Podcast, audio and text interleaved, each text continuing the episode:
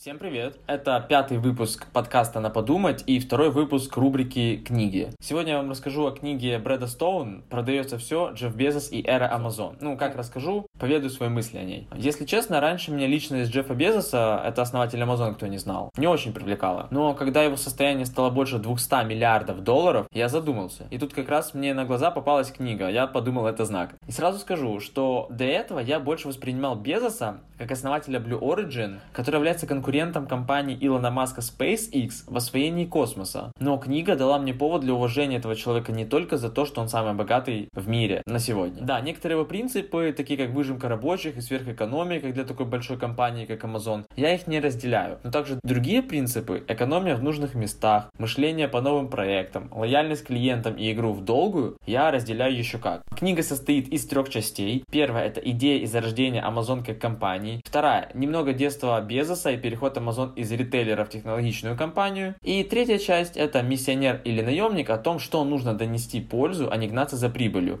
Кстати, по итогу миссионеры больше получают прибыли. Да, это не название частей, как в книге, это я так преподнес мои мысли и немного расскажу подробнее о каждой. Мне понравилось то, что Джефф Безос, он тоже вышел из компании, у них там была, по-моему, венчурная компания, и он вышел, захотел основать что-то свое, и ему владелец той компании, в которой он работал, они вместе придумали идею магазина, в котором продается все, потому что они видели перспективу интернета. Тогда интернет только зарождался, по-моему, это был 92 год или 94 92 либо 94 годы. Я просто книгу прочитал где-то неделю назад, а подкаст только сейчас решил записать, поэтому некоторые моменты, прям даты могу не помнить. Соответственно, он очень сильно поверил в это, начал этим заниматься, и многие говорили то, что это все не очень, интернеты не очень, магазины в интернетах не очень, а как у вас будет с доставкой и так далее. Но в итоге все у него получалось, кроме войны с конкурентами, так сказать. И там меня очень впечатлило то, как он экономил. То есть он даже не оплачивал, э, компания не оплачивала своим сотрудникам еду, парковочные места и так далее. То есть максимальная экономия. Летали все эконом-классами. Даже когда сейчас компания Amazon огромная, очень огромная, оплачивается только, по-моему, 80% парковочного места, еда не оплачивается, и сотрудники летают эконом-классом. Также меня потрясло, какие там истории были со складами, то, что они придумали свои системы расстановки, чтобы можно было быстрее паковать все это, чтобы быстрее это все учитывалось. Меня еще поразило, как они на сайте создавали алгоритмы, которые дают сначала... Вам также это может понравиться, ну, типа такое в книгах. Да, кто, кто не знает, Amazon начинался как книжная компания, то есть онлайн-магазин по продаже книг. Цель Безоса была, чтобы там были абсолютно все книги, которые только доступны в мире. Чтобы человек мог зайти и выбрать абсолютно все книги. Но тут были свои проблемы с доставкой, потому что некоторые книги являлись очень редкими, но в итоге они очень круто сделали свои алгоритмы, прям просто мощнейшие. Соответственно, вторая часть, там немного про детство Безоса и переход Amazon из ритейлера в технологичную компанию. Про детство там больше было сказано о том, что он был такой умненький, гениальненький, одаренный мальчик, можно так сказать. А вот переход из ритейлера в технологичную компанию, это было мощно. То есть они задумались, блин, ну мы продаем, продаем, а тут уже как бы 21 век, технологии, надо вписываться. И они начали того, что начали разрабатывать Kindle. Она сначала называлась Фиона. Это электронная книга. Ну и не только. Потому что Джефф Безос увидел, как Apple круто сделали с iTunes, то, что они стали продавать музыку по одному доллару, ну или точнее 99 центов за одну песню. И Безос подумал, что так можно точно так же книги продавать в онлайне, это сэкономит доставку и так далее. То есть покупаешь Kindle и качаешь контент. Очень мне понравился момент, там, где он говорит, я даже фотографировал этот фрагмент из книги, а я очень редко фотографирую книги, я делаю больше скриншоты, когда я читаю через телефон. Там, где он говорит, я сейчас прикреплю эту фотографию,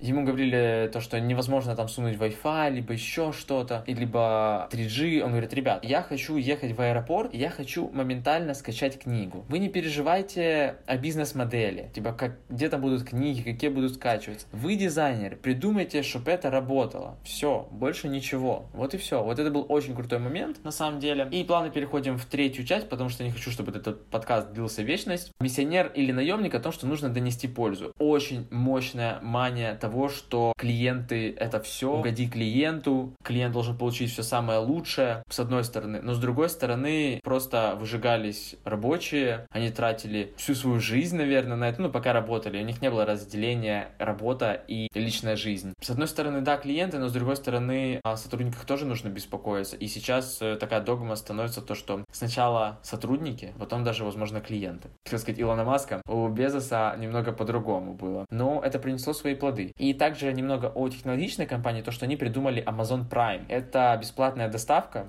Если вы там платите, по-моему, 79 долларов в год, тогда это было сейчас не знаю сколько, вы получаете бесплатную доставку, также получаете доступ к видео Amazon Prime, который они снимают, допустим, если кто-то знает, есть такой Grand Tour, и это снимает Amazon Prime. Я тут просто подумал, у нас, я из Украины, если что, есть розетка, такой мини-аналог Амазона украинский, и здесь они, у них есть тоже розетка премиум, там, где вы можете бесплатную доставку получить. Но я понимаю то, что, ну, если это просто бесплатная доставка, еще 200 гривен, 200 гривен это почти 10 долларов, 17 где-то, то она не так востребована, потому что, если ты, тем более, почему? Потому что у них есть бесплатные доставки поштоматы свои, у них есть бесплатные доставки из отделения своего, у них есть доставки там а розетка плюс Джастин по Киеву, это как новая почта, только Джастин, доставщики. 30 гривен, ну это вообще это чуть больше одного доллара, 1 евро. То есть это теряет какой-то смысл, потому что платя там 400 гривен в год, мне кажется, теряет смысл, им нужно пилить какой-то дополнительный, дополнительную пользу к этому розетка премиум, потому что Amazon снимает фильмы свои, сериалы, программы какие-то. Насчет фильмов не уверен, кстати. У них есть доставка еды, по крайней мере, по Америке. То есть это все входит в Amazon Prime. Розетки пока такого нет, но думаю, скоро им будет, потому что розетка на самом деле крутая компания. Ну и какие там были войны между Амазоном и поставщиками, ритейлерами и так далее. В целом, если подытожить, мне понравилась книга, потому что Безоса, я, как и говорил, считал просто самым богатым человеком, владелец компании, типа окей. И больше так за маска топил Я за маской и так топлю, но просто Безос, я понимаю то, что это на самом деле ну не просто так, то, что в некоторых моментах, да, я с ним не согласен, но в некоторых, как говорил в начале подкаста, я согласен. Друзья, всем спасибо большое, кто послушал этот подкаст до конца. Надеюсь, он был не сильно большой, потому что я его еще не монтировал. Как всегда, прошу поставить лайк, если вам зашла